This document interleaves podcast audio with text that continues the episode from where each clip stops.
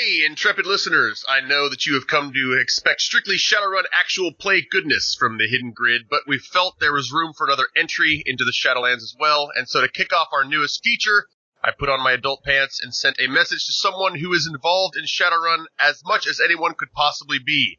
I have with me today Mr. Jason Hardy, who is a writer, editor, and the Shadowrun line developer at Catalyst Game Labs. Welcome to the Hidden Grid, Jason. How are you doing? Good.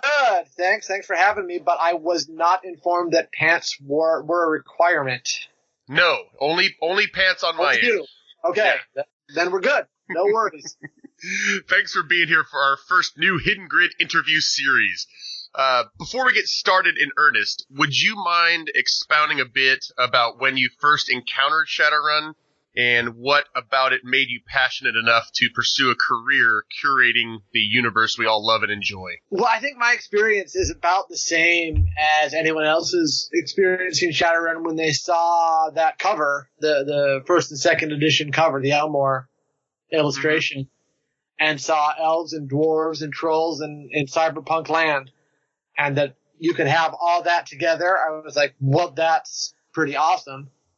Um, and so just seeing that cover made me have to look into the universe and look into reading some of the books and then getting the feel of the books and the attitude that they throw at you. I, you know, I knew that this was a place I needed to play.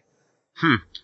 I, when I got involved in Shadowrun, it was through that uh, Super Nintendo game, the Shadowrun Super Nintendo game, and so I didn't have anybody to play Shadowrun with uh, way back in the day. Did you actually get to play uh, the RPG quite a bit? Not for a little bit, not for a while after I first heard of it, because my gaming group at the time was more board game focused. Mm-hmm. Um, I've certainly played a lot since then, but it took me a little bit of time to get into a game. And were there any adventures, published or otherwise, that really grabbed you or stuck with you? Uh, adventures, not so much back before I became line developer because I didn't play through uh, too many published adventures. It was mainly uh, Game Master generated campaigns.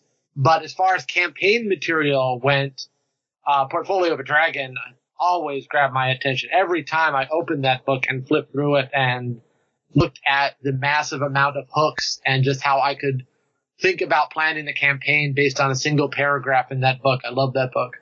Sure, I think we're still doing that, right? Looking looking through the book and going, "Oh, we haven't done anything with that yet. Maybe we could do something with that." Yeah, it's just a massive trove of goodness, of good ideas and fun things to play with. Excellent. All right, well, I'll get the interview started in earnest now uh, about the stuff that maybe is a little bit more not personal to you. But with all of the fifth edition core rulebooks complete, uh, Street Grimoire, Chrome Flesh, Data Trails, Rigger 5, Howling Shadows, uh, did I miss any? Yeah. Uh, no, it looks like you want to see Run Faster isn't listed on the question you sent me. So. Oh yeah, Run Faster. That's another good one.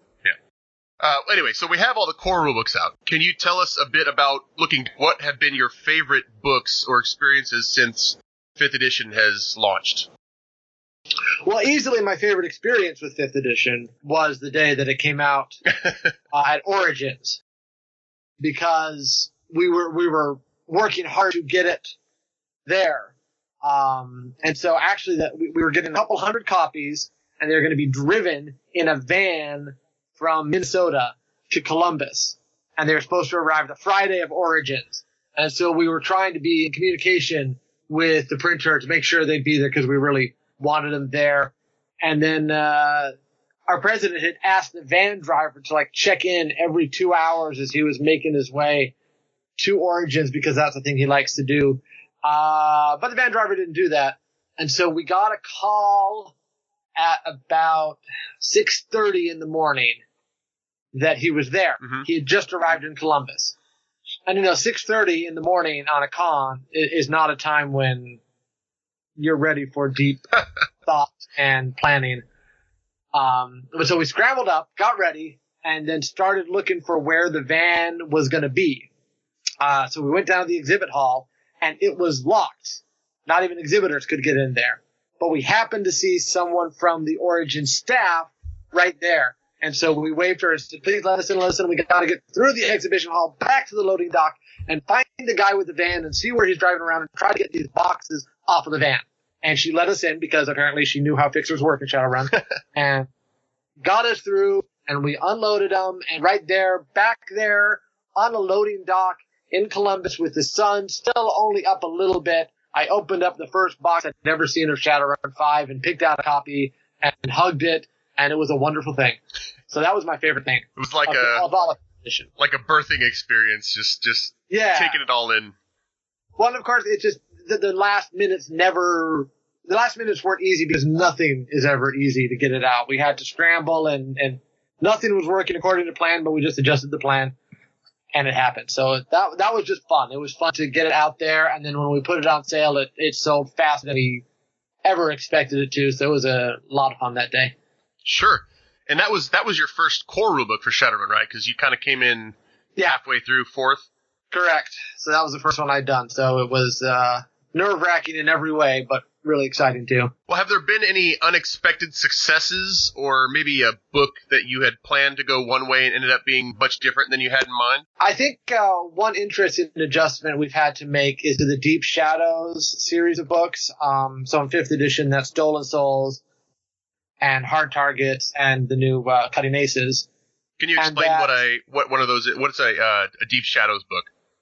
Sure. What the original concept that we came up with was to try to get information on plot and setting and gear all in one book. So you'd have some topical focus that uh, would tie everything together. So in fourth edition, you had war, which had a military theme. You had spy games, which was espionage. Um, and so in fifth edition, we had a chance to kind of rethink how we wanted them to go and what could make them even more relevant or useful to players. And so we decided to go with organizing everything around a type of Shadowrun. Um, and so Stolen Souls focuses on extractions, Hard Targets is on wetworks, and Cutting Aces is on cons, which makes it very much a resource for faces. And I think the opportunity to think about Shadowruns in that way and to try to look at types of runs from all angles uh, allowed the writers to come up with some really interesting tactics, some very cool gear, and some storylines that could really uh, play into the tops in a bunch of different ways. And so it uh, it was an experiment to try to do that books that way, but it kind of unleashed some really interesting creativity from the people who wrote them, and I, I'm really happy with the way they turned out. Absolutely. Uh, as we speak, I believe that Cutting Aces hit last week. Is that right? Uh, yeah, I think that's about right, or 10 days ago, something like that, a week or two. And so, like, that's again a, a face book. You know, we've never seen anything like that before, so that's kind of that's kind of fun. I really enjoyed that one. It was uh, a lot of fun to think about. Um, I just was, you know, browsing movies on Netflix last night, and I came across The Sting, and I was like, well, it's The Sting. I have to watch it. And watching The Sting reminded me again why I wanted to do Cutting Aces in the first place, because I love everything about that whole scene. I love the setup. I love the execution. I love adjusting to the twists and turns. It's just so much fun to play with. And, uh, and the, the, there was a lot of enthusiasm in the freelancer pool too. Uh, uh, people who really liked talking about that aspect of Shadowrun, and they did some very cool things in the book. So, uh, just stay on Cutting Aces for a second. Uh, the setting for Cutting Aces is an interesting one. It's Istanbul or Constantinople, as it were. Uh, what draw what drew you to that particular setting, and why why that setting for a face book instead of say Las Las Vegas or something else? Well, part of it was I wanted to stretch a little bit where Shadowrun settings had gone. Um, we had done a lot of North American focus in a lot of the books. So we talked about, you know, of course, Seattle got its own box set. We've talked about Denver a fair amount. DC had gotten some focus. Um, and so, and London moves us a little out of North America, but not across a broad enough cultural distance for my Sure. liking. So I wanted to try to stretch it a little more. And the fact that the opportunity to go somewhere that Shadowrun really hadn't explored in huge detail before was exciting. But if you look at kind of the atmosphere of Constantinople or Istanbul, you know, it's Constantinople in, in Shadowrun, so I'll refer to it as that, even though that's inaccurate in our modern day. Um, it, it has a lot of intrigue kind of baked into its culture. Um, I mean, on, a very negative side, we we just saw that in current events. Sure. That uh, there's a lot of crap that goes down there. Um, but it's it's always had this atmosphere of kind of deep tradition, um, meshed with emerging modernity and the conflict of those cultures and then the intrigue of the people maneuvering those cultures. And it's got so many beautiful sites to play with and interesting cultural locations to play with. It just seemed like there would be a lot for faces to do there. And it would also give us a chance to explore something that we hadn't explored a lot. And I, I think since since I read the book, I think that the the writers and, and yourself did a pretty good job of of interweaving the uh, the face narrative or the con narrative with the narrative of Constantinople. So, good job. Well, we'll pat the writers of the Istanbul Constantinople section on the back. That was mainly Adam Large and Mike Mesmer. So good job to those guys. Excellent. Thank you, guys. Um, let me stay on something that you mentioned. You mentioned current events, um, and not particularly having to do with Istanbul in Shadowrun, but um, while I have you here, what do you think, if anything, the role of current events should be or are in Shadowrun? I mean, obviously there's a lot of overlap because it's in our future or an alternate version of our future, uh, but they're still dealing with a lot of the themes that we are dealing with now or emerging into. Um, do you think that Shadowrun should speak to those, or is it is it a purely escapist thing and we should stay away from it? Why, to some degree, it can't help but reflect on them because it's going to be on the minds of the people writing the books. Um, everyone writes within their own mind. You can't escape the things that are influencing you and culture around you and politics around you influences how people think and how they write. So it's going to come out in some form. You write what you know. Right, exactly. Um, I think it's also good to hold up a mirror to society because that's what Shadowrun has always done. Um, that's what cyberpunk is about at its core is looking at the different ways. I mean, it, people talk about it being about technology, but really in the end, it's what punk is always about, and that's about power and who has it and what those who don't have it can do to grab it. Um, and so Shadowrun has always had that aspect in it, and that's going to reflect on society. Um, I think with any good political art, you want to get it away from something that's making a broad and easy point to something that looks at issues from a bunch of angles and asks the questions that need to be asked. Um, you know, for my money, the great American political novel is All the King's Men, which I wasn't sure was going to come up in this discussion, but there it is. um, and if you read All the King's Men, you don't get a clear sense of the author's party allegiance or anything like that. It's not a political novel about parties or uh, about partisan politics. It's about what makes the people who are involved in politics and who are involved in the games of power tick.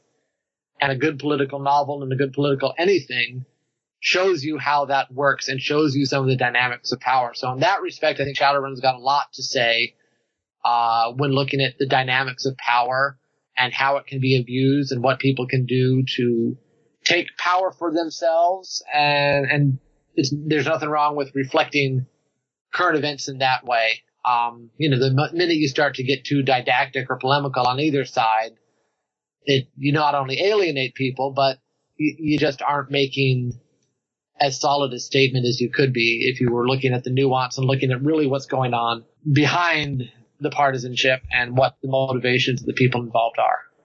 So trying to stay away from kind of like an easy moralism and giving all the right answers and more towards starting to ask maybe some of the right questions. Right. I think that's a good guideline for any writing that anyone's doing.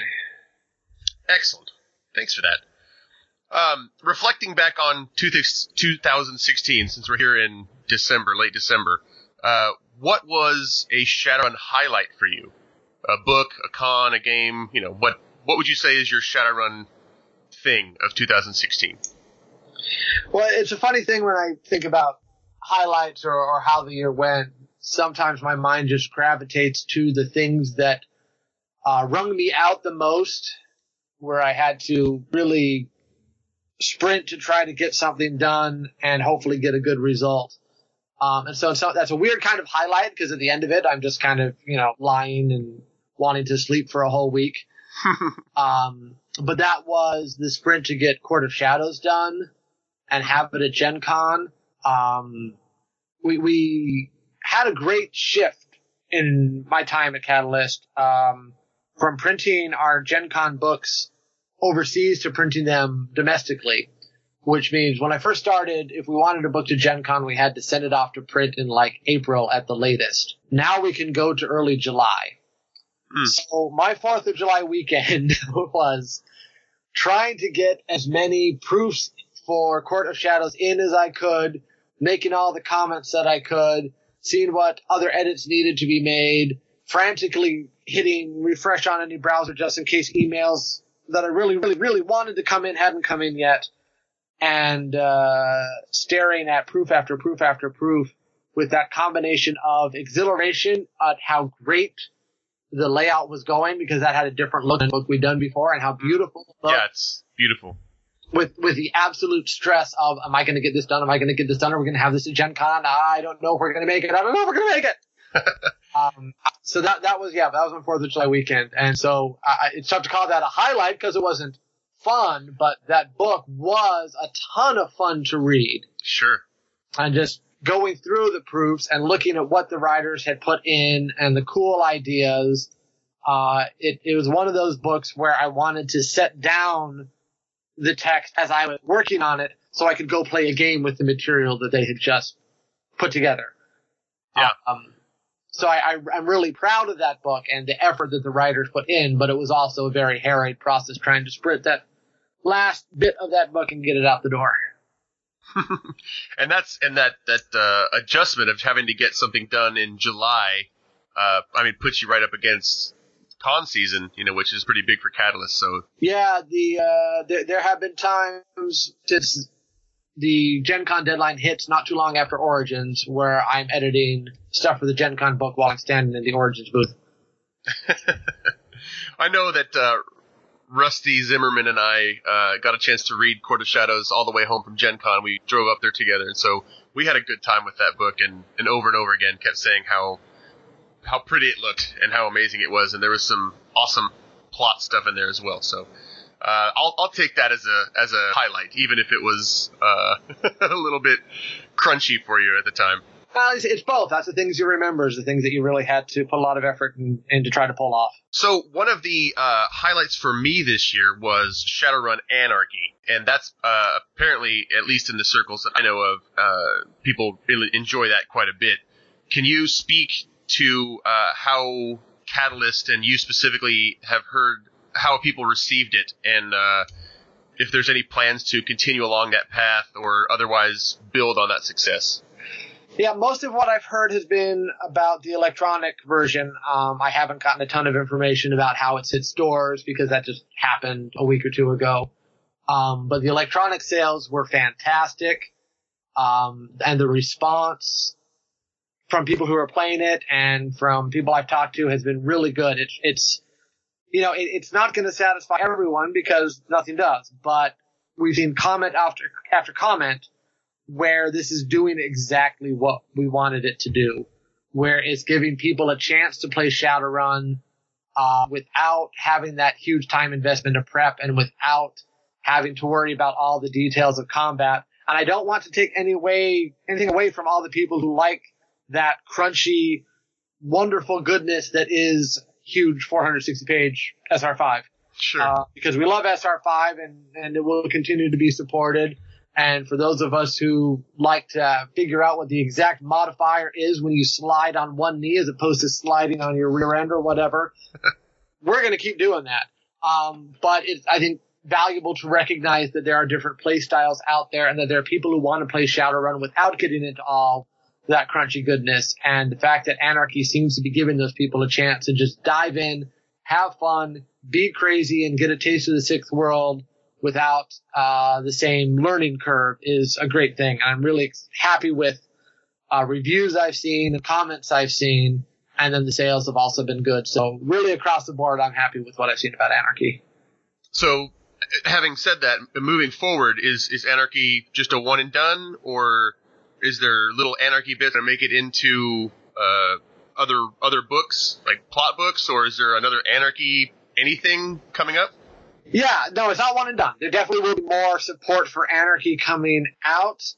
Um, one of the books that's coming up is a, a source book fo- focusing on orcs and trolls and uh, their different cultures that they built up for themselves in different locales across the world, how they have to deal with how cultures look at them, and just a lot of aspects of playing an orc and troll in Shadowrun. And so it's going to be a very uh, flavor heavy book, which will make it just on that useful to Anarchy players, but will also have a lot of different types of characters in there, um, different archetypes of how you can be an orc and a troll in Shadowrun Society.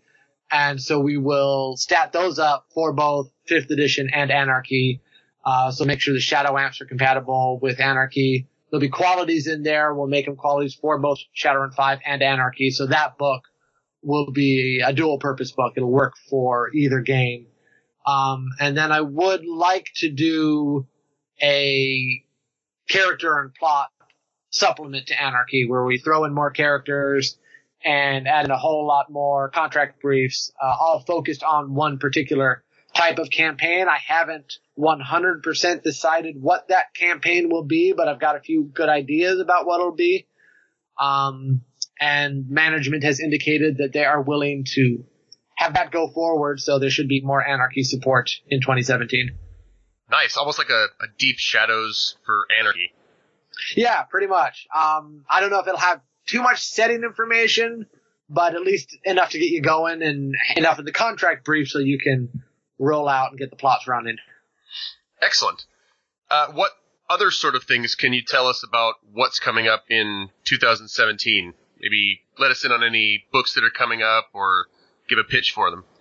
The one I've been working on recently that uh, I get more excited each time I work on it because it it keeps bringing to my portfolio of a dragon and the sheer amount of plot hooks that that had. And that's a book called The Book of the Lost. And it is the companion book to the Sixth World Tarot. We had preview decks of the Sixth World Tarot at Gen Con.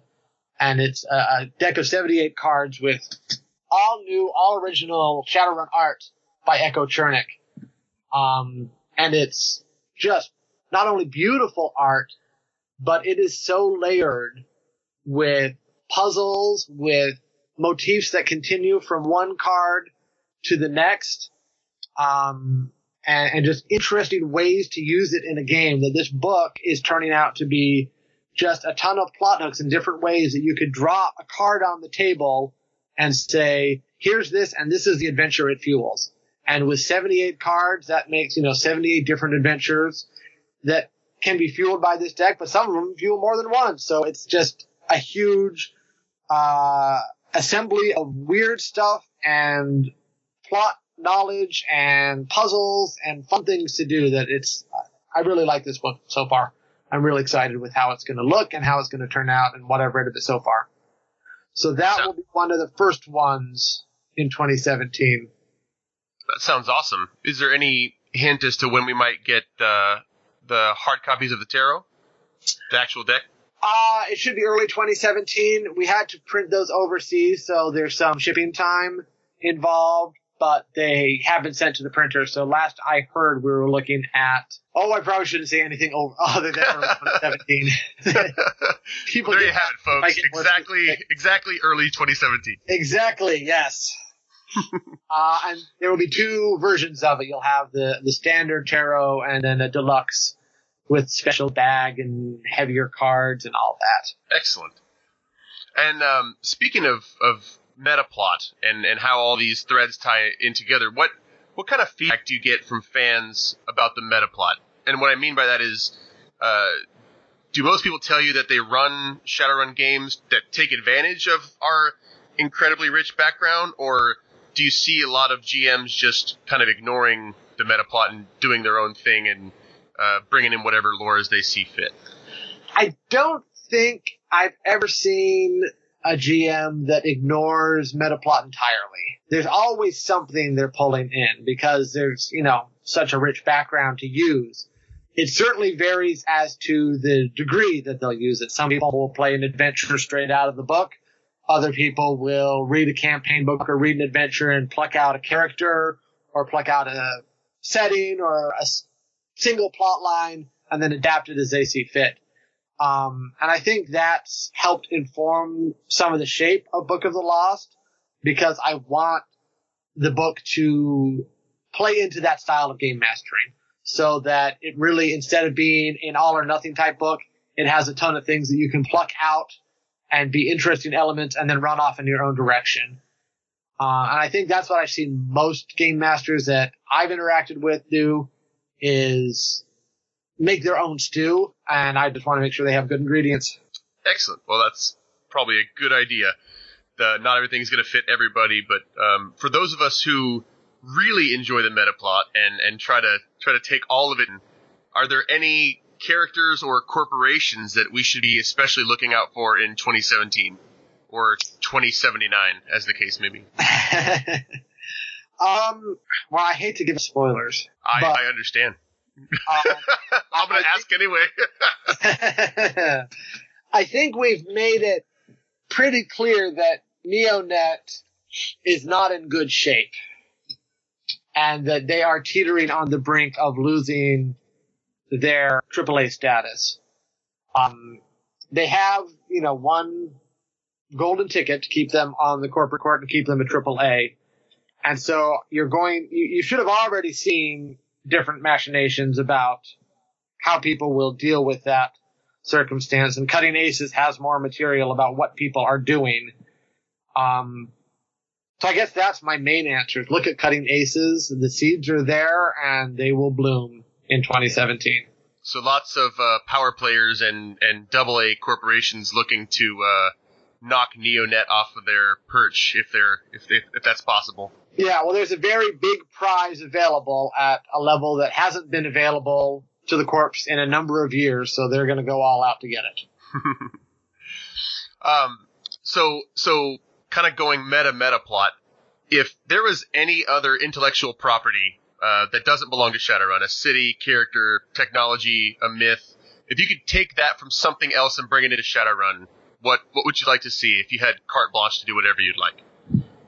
Well, you know, the tricky thing about that is that, as I mentioned when you asked about when I was first when I first saw Shadowrun, is that Shadowrun has so many things uh, that I enjoy that when I think about my other favorite movies or properties, um, I could pretty much do the things I wanted to do. I could just, you know, file off some serial numbers and, and put some of my favorite characters. I'm a huge uh, noir fan, so if I wanted to find a way to put Philip Marlowe into Shadowrun, mm-hmm. that's not hard. No, it's it's it's almost been done a couple of times. yes, that's I mean that's the, the harder thing uh, for me would be not to, you know, it wouldn't be so difficult to bring a Philip Marlowe in. It would just be how do I make him as cool as Kincaid? That would be. that's the obstacle I have to face. So, you know, if I want to bring Veronica Mars in, I can do that. I just can't call her Veronica sure. Mars. Sure. But um, but so far we don't have a Superman yet or or an Incredible Hulk. Yeah, and I guess I'm okay with that. I mean, I like going to superhero movies, but I've never been as big a comics guy or superhero guy as some of my fellow geeks. Um, so I don't have a huge need to put a superhero in Shadowrun, and I think Shadowrun functions great without superheroes because we have people trying to make themselves into whatever they can be without uh, radioactive spiders. Nothing against Spider-Man. well, there's something about um, Shadowrun that that anybody who tries to be a superhero wouldn't stay a hero for very long. Shadowrun kind of has a a taint to it that the the worst people have some small good in them maybe and maybe the the good people have some taint of bad in them as well. Well, at very least, if someone became a superhero, one of the mega corporations, or possibly all of the mega corporations, would reverse engineer how they got their superpowers and then roll off a hundred superheroes just like them in the next fiscal year. and then you get uh, that guy like Captain Amazing from Mystery Men. He's got the, the branding all over. him. Right. How many exactly. corps own this guy? um, now, I'm going to switch gears totally and um, and ask you a question that I ask every time I get to talk to somebody uh, high up at Catalyst. Uh, and you may not be able to answer this, but I'll ask anyway. What is the current status of Sprawlgangers? Oh, Sprawlgangers. Sprawlgangers has a great rule set, but it has washed up against the same wall that we've hit a number of times, and that is the wall of minis. uh, mini manufacturing is a pain Sure. and has difficulties and has, we have struggled in many different ways to get it right. Um, we've made progress and I can't provide any details right now, but there have been in recent months some indicators of uh, events that could be substantial progress to getting minis out. Um, once that moves forward, as I hope it will, then we'll get a lot of Shadowrun minis out, and once Shadowrun minis are out, then we charge into Sprawlgangers. So it's just getting that mini process done and figuring out how we can put out minis in a way that makes sense for us and that makes the game affordable to people who want to play it. Once we have that, then we have the game. So hurry, hurry up and wait, everybody. If you're waiting for Sprawlgangers, just just hurry up and wait. If, if it helps at all, and it probably doesn't, um, I do bring up the topic of minis regularly at our weekly Shadowrun production meetings, just so I can be on top of when we'll be able to do Sprawl Gangers. So I know that away from Catalyst, it doesn't look like there's a lot happening, but if it's any reassurance, it's not forgotten, and I am keep I, I do keep trying to mention it so that it can move along when it's ready to move along. It's not Excellent. forgotten. That's good. That's good. I am probably one of the biggest uh, fans of, of a minis Shadowrun game, so I can't wait.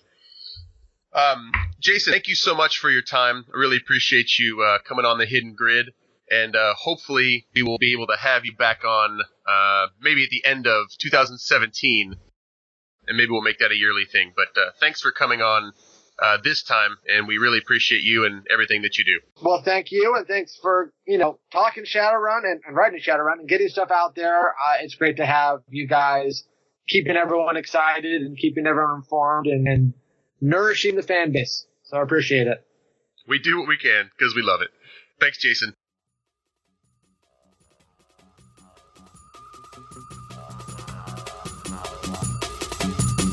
Music for the Hidden Grid Metacast and Hidden Grid Classic is like a crest. The song is Kilo, used with permission.